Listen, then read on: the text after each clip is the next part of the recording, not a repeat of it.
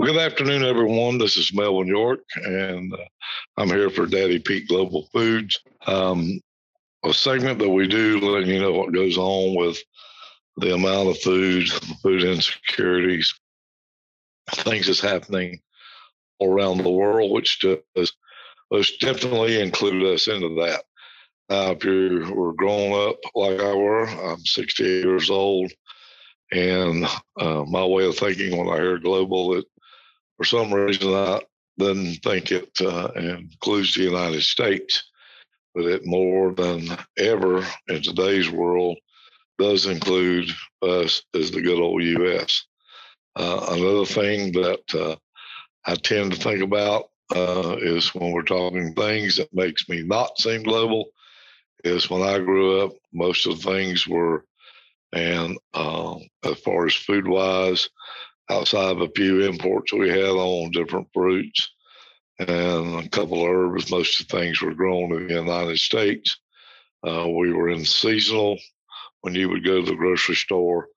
Uh, now that's not like that. If you've been to the grocery store in the last 18 months, I know a lot of you have not been, you uh, because of the pandemic that we had, which has now been lifted. Um, but uh, you haven't noticed what the shelves really do look like from week to week. At times they're getting uh, what it seems like somewhat better. Other times it seems like it may be going the other way. But I'm still, even if you're ordering online and picking up or having it delivered, I'm sure just about every time when you order something, uh, you would see the words out of stock on there. So what we're doing is we're looking at uh, global food insecurity, and we're looking at the same thing as food shortage. One thing we want to talk about today is when you hear that terminology, global food insecurity and food global food shortages are the same thing. Even though that we tend to think uh, we're insecurity or is our food secure, we're talking about the state of the food, whether it was spoiled or whether it was processed correctly, or whatever. And that is uh, a security to us too. But when we're talking about global food insecurity, and we're actually talking about the shortage of. Now, shortages can be caused by a couple different things, and we're going to talk about that also. Uh, so we do ask you to kind of jot down if you have any questions or comments, because we'd love to hear those and do it. Um, we will most definitely uh, respond to those because we do love to get your questions and your comments, and that gives us uh, a way to know well which way to go forward in the near future. This will probably be uh, a one to two part series that we're doing. Probably going to take that much to do that. And we're going to go back and look as far back as 2002 on our some of the bills that's been passed in Congress on uh, food security or insecurity, uh, the things to do to um, avoid that or help that, uh, make sure that we do keep a more secure food system worldwide. Again, well, we have some comments from uh, World Food uh, Program, which uh, I'm going to read some of the comments of what he talked about, and then we're going to go in uh, to some letters to congressmen, and we're going to hear some congressmen's uh, reaction to some of the bills that they're passing now. So uh, I think you'll find it very interesting. Uh, one thing about we don't realize what the war between Russia and Ukraine is doing uh, to our food supply worldwide, but uh, it is at a dangerous state. This needs to be addressed. And I'm afraid it's not being addressed. That's another thing we need to talk about. But uh, just to give you one quick overview here, uh, and this was back in July of 2022 this year. Uh, this came out of the USA.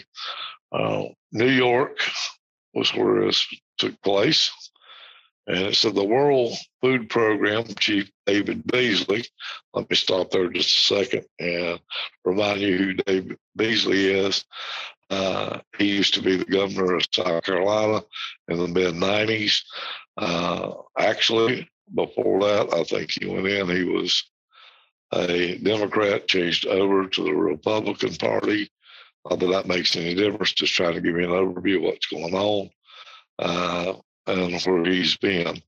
Uh, David's always been tagged as the Christian conservative, uh, even when he was on either party.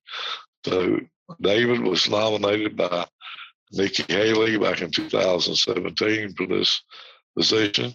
And I actually think there were like 22 or three others. He did get the nomination and was uh, sworn into this year in 2017. Um, Beasley was actually noted in 2008 when global inflation and food prices last saw their severe spike some of the things that happened during that time was civil unrest, protests, riots, followed by nearly nations. Let me say what he said, uh, a quick notation out of some of his quotes. He said, um, the World Food Program chief, David Beasley, raised the alarm Wednesday on Capitol Hill about the possibility of global food shortages next year if Russia did not lift the blockade of Ukraine, grain exports and send its own fertilizer to world markets. Now, this was back in July uh, the 20th of 2022 this year. Now, he's raising a warning. He's telling the folks on Capitol Hill, hey, we've got a problem going on here. Now, when it comes to food security, not only are we looking at what's grown and what's being shipped or exported imported, we're also looking at a major factor to grow food, which is also fertilized. And many of y'all probably don't know, but if you're in the farming world like we are, if you're in the growing world, you'll know that fertilizer is on short supply. And if you bought it, you paid a premium for it. And I mean, it was outrageous. Most farmers did not use the amount of fertilizer they needed. Uh, they cut back as far as they could to produce a crop, but uh, nowhere near what we usually use. Um, so, just to give you an idea of what's going on, just because of one thing, which is the war, and that's a biggie, that's what's happening today. So, we'll go on and to describe some of this other. Um, Amidst the global food crisis brought on by the war in Ukraine, senators introduced legislation to reauthorize global food program for five years. Now, at some point in time, the global food program uh, that the United States had did lapse or it wasn't uh, run under the authority that they need to run under, or you would reauthorize the global food program. Uh, I think, and we want to do that. Uh, that is something else. Now, as far back as 2007, uh, we had letters to senators uh, from some organizations, and they were talking about the negative impact of the environment and food security there. We want to go through and read all of those uh, to you too and give you the sources on those and let you make a decision. Let me just say this food insecurity has been defined as a lack of consistent access to enough food for an activity or a healthy life. Now, food insecurity is this if you do not have a consistent access to enough food for an active and healthy life, you are in a food insecurity situation. But here's the bad thing about it. In other words, there's millions of people all over the world who suffer from a shortage of food and cannot tell if they'll be able to feed themselves even for the next day or even by the end of the day. The bad thing about that is, is things can be done to avoid some of this. For example, 2018, it was reported that one in every nine Americans suffered from food insecurity. That's equal to 37 million people, more than 11 million people of whom are children. Hunger and food insecurity are closely related, and it's possible to say that when one is food insecure, they will be hungry. I would think so. Hunger will lead to poverty and diseases, although not a lot of people living below the poverty line experience food insecurity because those living above the poverty line could also experience food security. Let's stop here and talk about that just a moment. Okay. We have seen prices go at a rate that I hadn't in my lifetime ever seen move this fast. I've never seen uh, uh, go up so much, a home go up so much. Never seen building material go up so much. Uh, never seen food go so much. Gasoline take the hike that it's took in years and years and years. Uh, back in the 70s, we did see gasoline more than double, but we're seeing almost double figures on gasoline now, more than double figures on diesel fuel.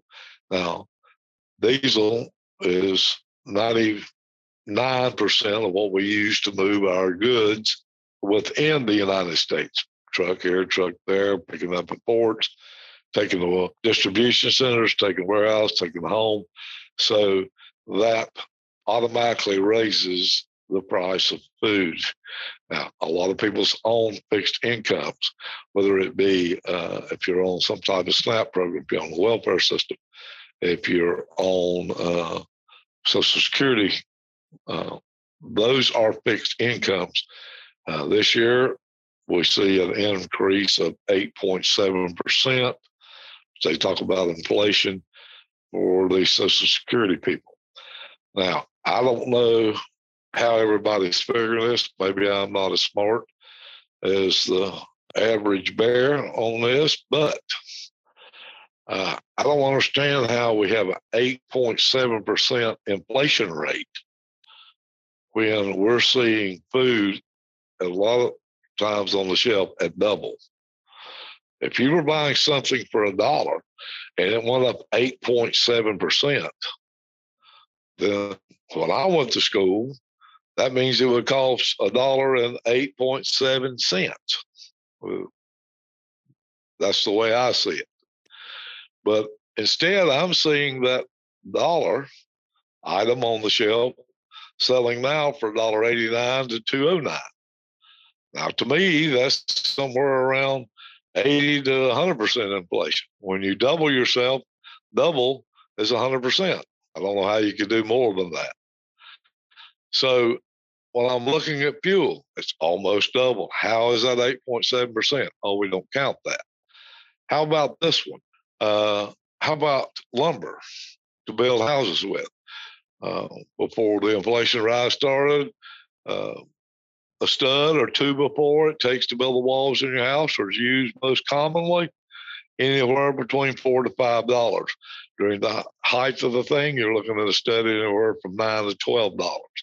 Again, I don't see the eight point seven percent. But again, I don't have to do that. That's not what we're talking about here. We're talking about food insecurity, but we also need to know what's causing it. Inflation is going to be one of the big factors. People, especially on fixed incomes like Social Security people, will actually get to the point of where they have to make a decision on buying medicine or buying food, paying for heat or buying food. A lot of people says, "Well, no, it's not." Well, yes, it's like that, and there's not one or two. There's not two hundred thousand out there. There are several million people just in the United States alone, and they are even better off than a lot of people globally that doesn't have the money to even make that decision. So what are they going to do?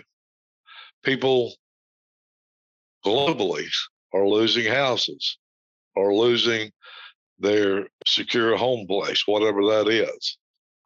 They're doing that. We have farmers that are losing some of their land. Your small uh, farm holders are losing land, being pushed out by your big conglomerate farmers, uh, big industry uh, are taking over their land. What you got to understand is these farmers fed their families and helped feed the community. So we're looking at food insecurity as a dangerous concept. It doesn't make any difference how you look at it. Here's the thing that has fooled most of us we don't see it. I hope you understand what I said. We don't see it. If you're one of the lucky ones enough to where the inflation, you can still go to the grocery store and pick out what you still want instead of what you need. Uh, you're lucky. You're blessed. But let me give you a little secret here that maybe you don't know.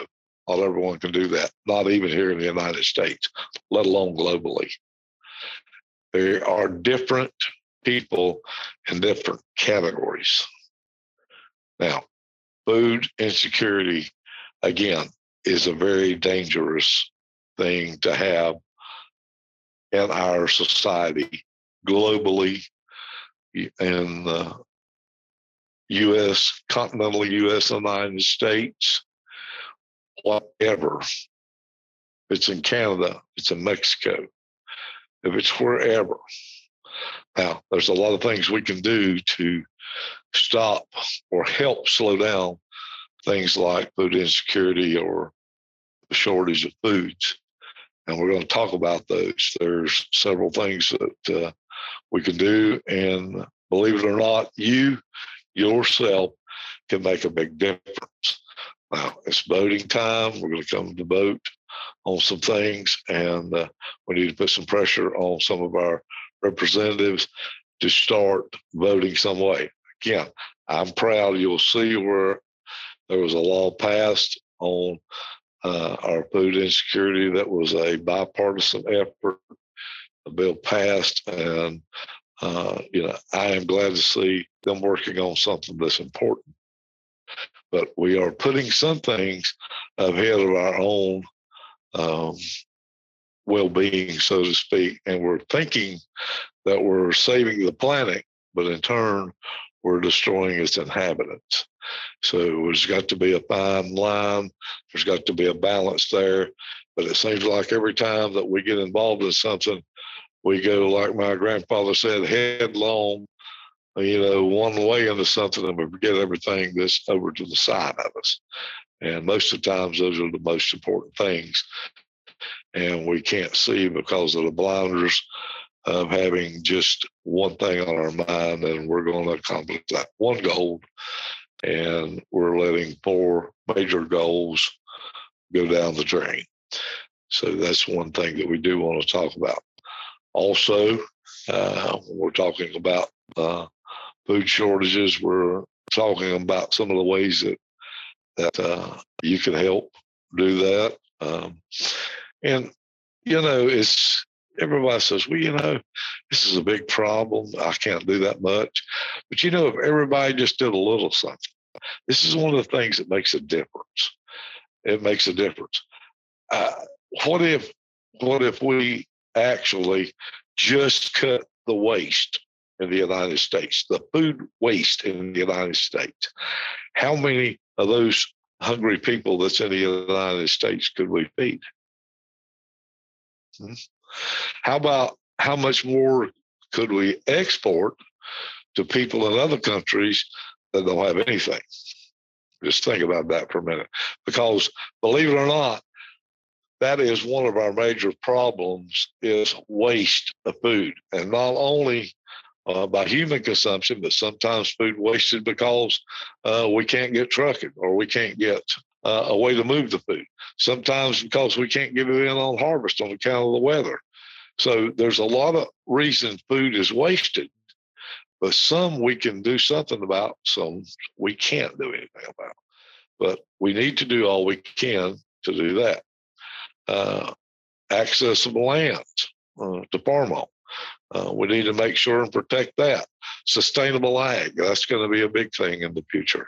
Uh, it already is. But what we need to do is for our environment and for our food security, we need to sit in and go along with some of these excellent programs we have for sustainable ag. Uh, these are the things that we need to get more involved in. You need to know more about it.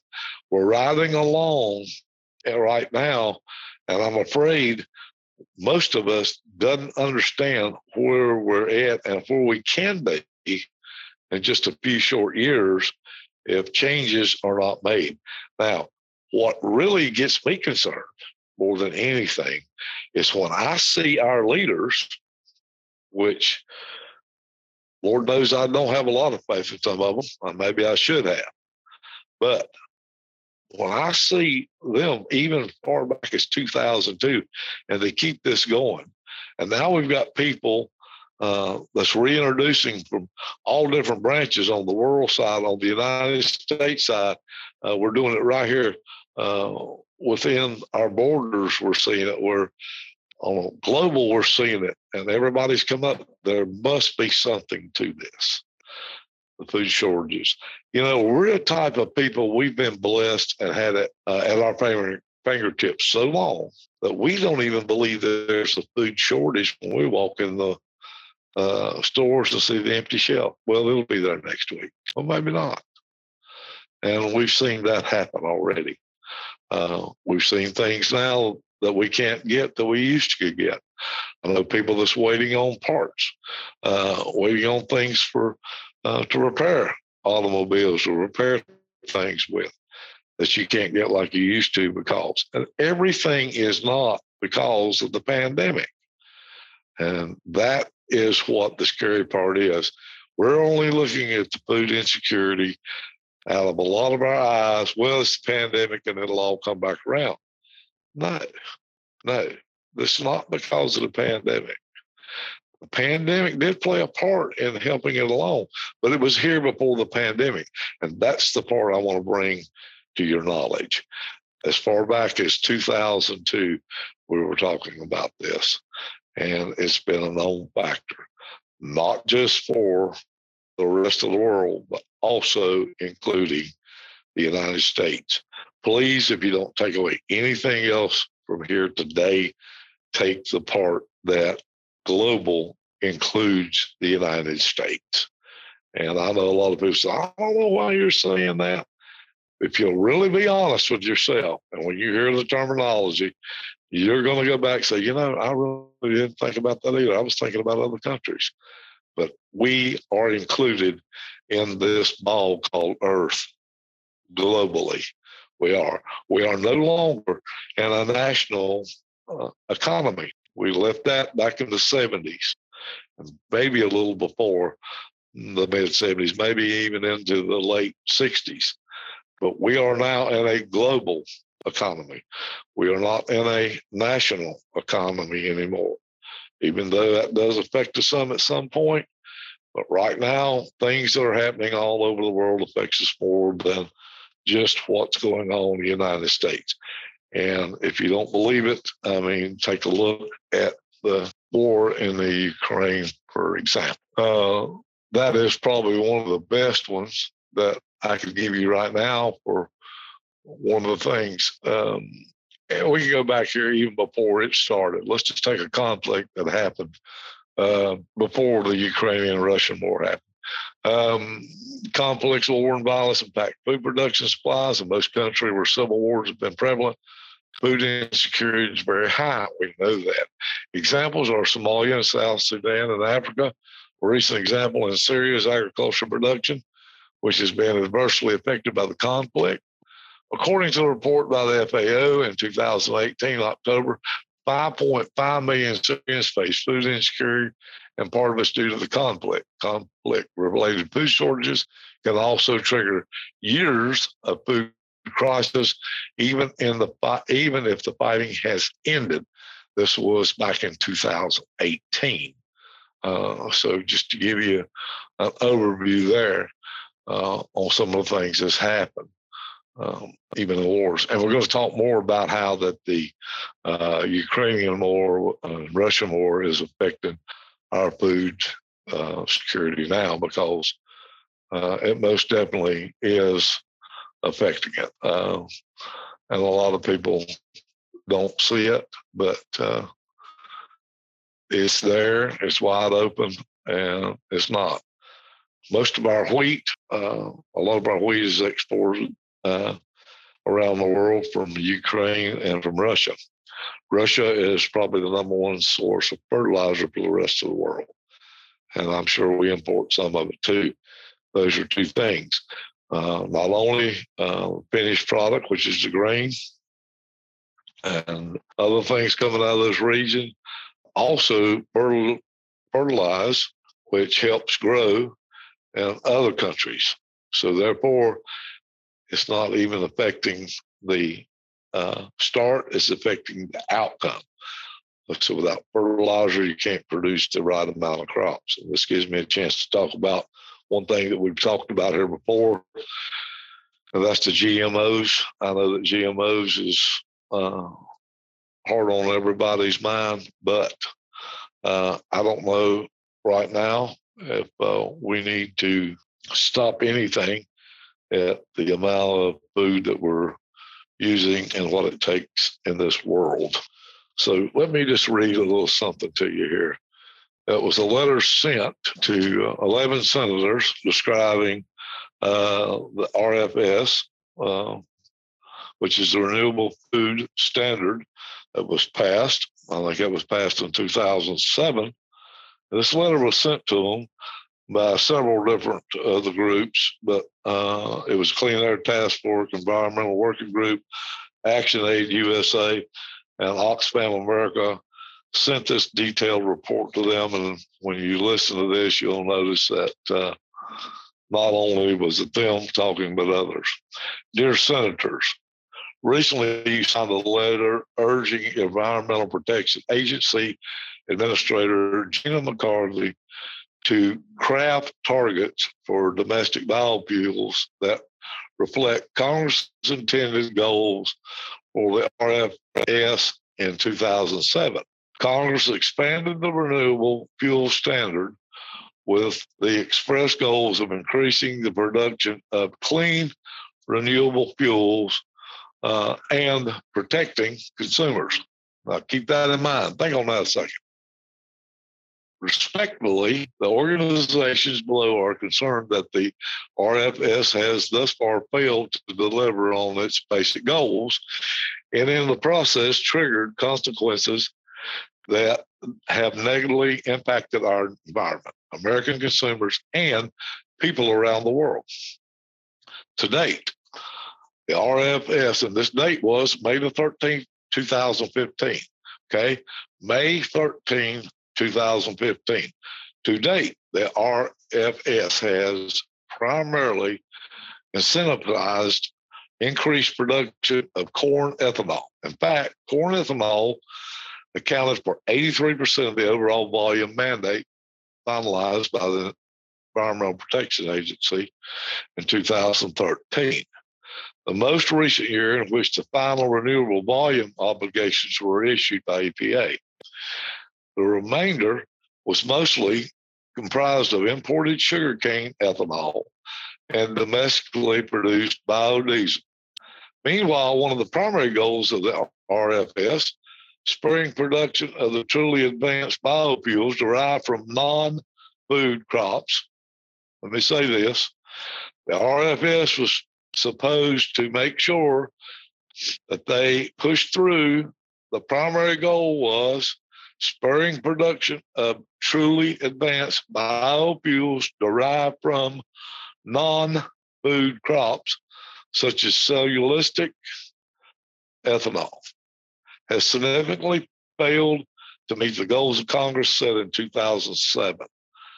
The National Academy of Sciences and the Congressional Budget Office projected that the cellulosic uh, ethanol production will fall drastically short of its 2022 um, mandate of 16 billion gallons, leaving room for additional corn based biofuels and other food based biofuels to fill this growing gap. Okay. Now, what are we filling it with? We want we want biofuels. We want food security, but now here we're starting to make biofuel. Biofuel was okay when they first introduced it. We are going to use things that was non-food, but no more than we turned around and got going good. And here goes our corn crop. Here goes our cane crop, which we make sugar out of, by the way. Okay. And then here goes our soybean crop and biofuels and diesel fuels. Corn ethanol has failed to reduce greenhouse gas Uh, emissions as once promised, and instead may actually be increasing greenhouse gas emissions as compared to a gasoline. A recent study found that from 2008 to 2012, 3.5 million acres of previously untouched grassland were plowed to plant corn and soy, despite measures in the law that were intended to prevent new land from being cleared to accommodate RFS related demand. Hang on here a minute. Nobody said you couldn't or didn't even want you not to plow the 3.5 million acres up if you want to grow more crops to feed something. We plowed this up now, this ground, just to make fuel. Okay. Hang on. We're going somewhere. This transformation has led to millions of tons of carbon emissions being released into the atmosphere, as much as 34 coal fired power plants operating for one year. Water quality has also been adversely impacted, according to a report from the EPA office online, the Inspector General. Corn ethanol production in a major cause of water pollution in the Mississippi River Basin and the Gulf of Mexico. This is coming from the EPA, our own government regulatory commission is already saying pulling those grasslands, here's what we got, here's what we caused. As much pollution as 34 coal fired power plants running one year. Did you hear all that? Or maybe I need to go back and read it. The RFS also has serious consequences for global hunger. Here we go. By creating an, an inflexible demand for feed crops, the RFS has contributed to unstable food prices. Poor people in developing countries spend 60 to 80% of their income on food, and even small increase in price can make a difference for them to feed their families. Also, demand for land intensive biofuels has increased. So too has the demand for arborable land. Smallholder farm farmers in developing countries who typically grow multiple crops for their families and some local food consumption have been kicked off their land to make way for the massive biofuel feedstock plantations. These farmers depend on this land to feed their families and their communities. Studies by the CB, uh, CBO, the Bureau of Labor Statistics, and Congressional Research Service has shown the RFS also raised food prices for American consumers and businesses for uh, consumers. A 2013 study estimated $2,000 in higher annual food costs for an average family because of the RFS. For small businesses in the food chain, such as a mom and pop restaurant retailers, the higher costs can extend into the tens of thousands of dollars per year. I'm going to read this again to you because I want you to understand this, if nothing else. And this is what we got going on. Uh, sometimes when we're trying to say one thing, we're destroying five more. Studies by the CBO Bureau of Labor Statistics and Congressional uh, Research Service have shown the RFS also raises food prices for American consumers and businesses. For consumers, a 2013 study estimated $2,000 in higher annual food costs for an average family because of the RFS. For small businesses to uh, in the food chain, such as a mom and pop operation restaurant, and retailers, the higher cost can extend into the tens of thousands of dollars per year. With each passing month, we fall farther from achieving the original goals of the RFS. When Congress crafted this policy, it was intended to benefit all Americans, but the RFS has instead resulted in delivery of benefits to a select few in the ethanol industry at the expense of everyone else. We know these unintended consequences must concern you, and we urge you to consider significant legislation measures to rectify them sincerely. Action Aid USA, Clean Air Task Force, Environmental Working Group, Oxfam America. This is a letter that was wrote to 11 senators on that committee of the RFS.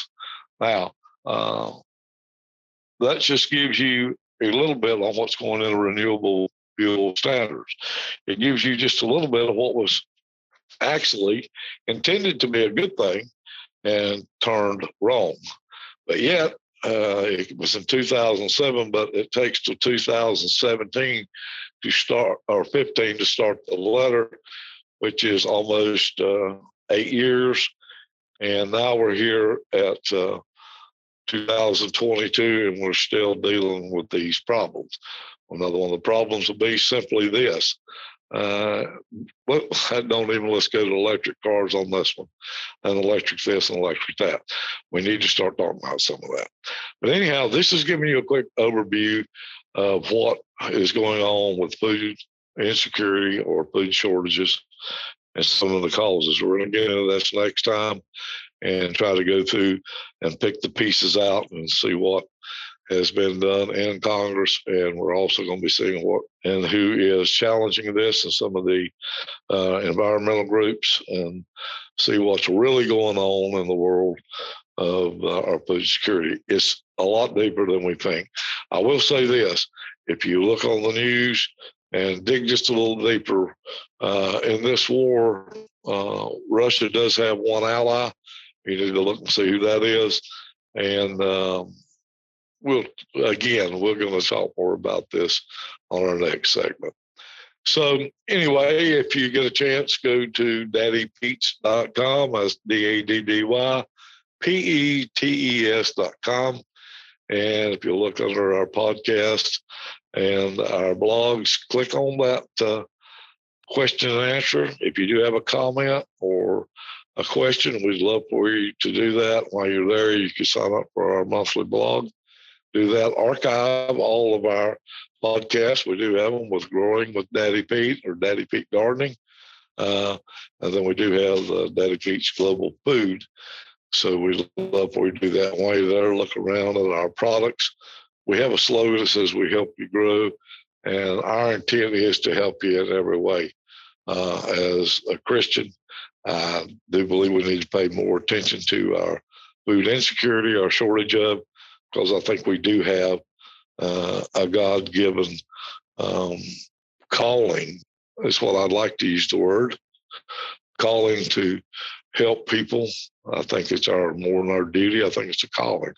I think that's the way that uh, we're done. And I know that in this world, today, some of the Christians doesn't have such a great uh, uh, put on them, and I know I understand that. But uh, my goal here is not to uh, even debate Christianity. My goal here is to uh, make sure that you're informed about what's coming down the next day, the next month, the next year, and uh, how we can do help people make sure they do, don't go hungry. Uh, we've talked about GMOs, we've talked about other things, and we will continue to do so. But uh, this is just our overview, our first part, part number one of global food insecurity and uh, shortages. Well, until next time, this is Melvin York, and you've been listening to our podcast on global food. Thank you.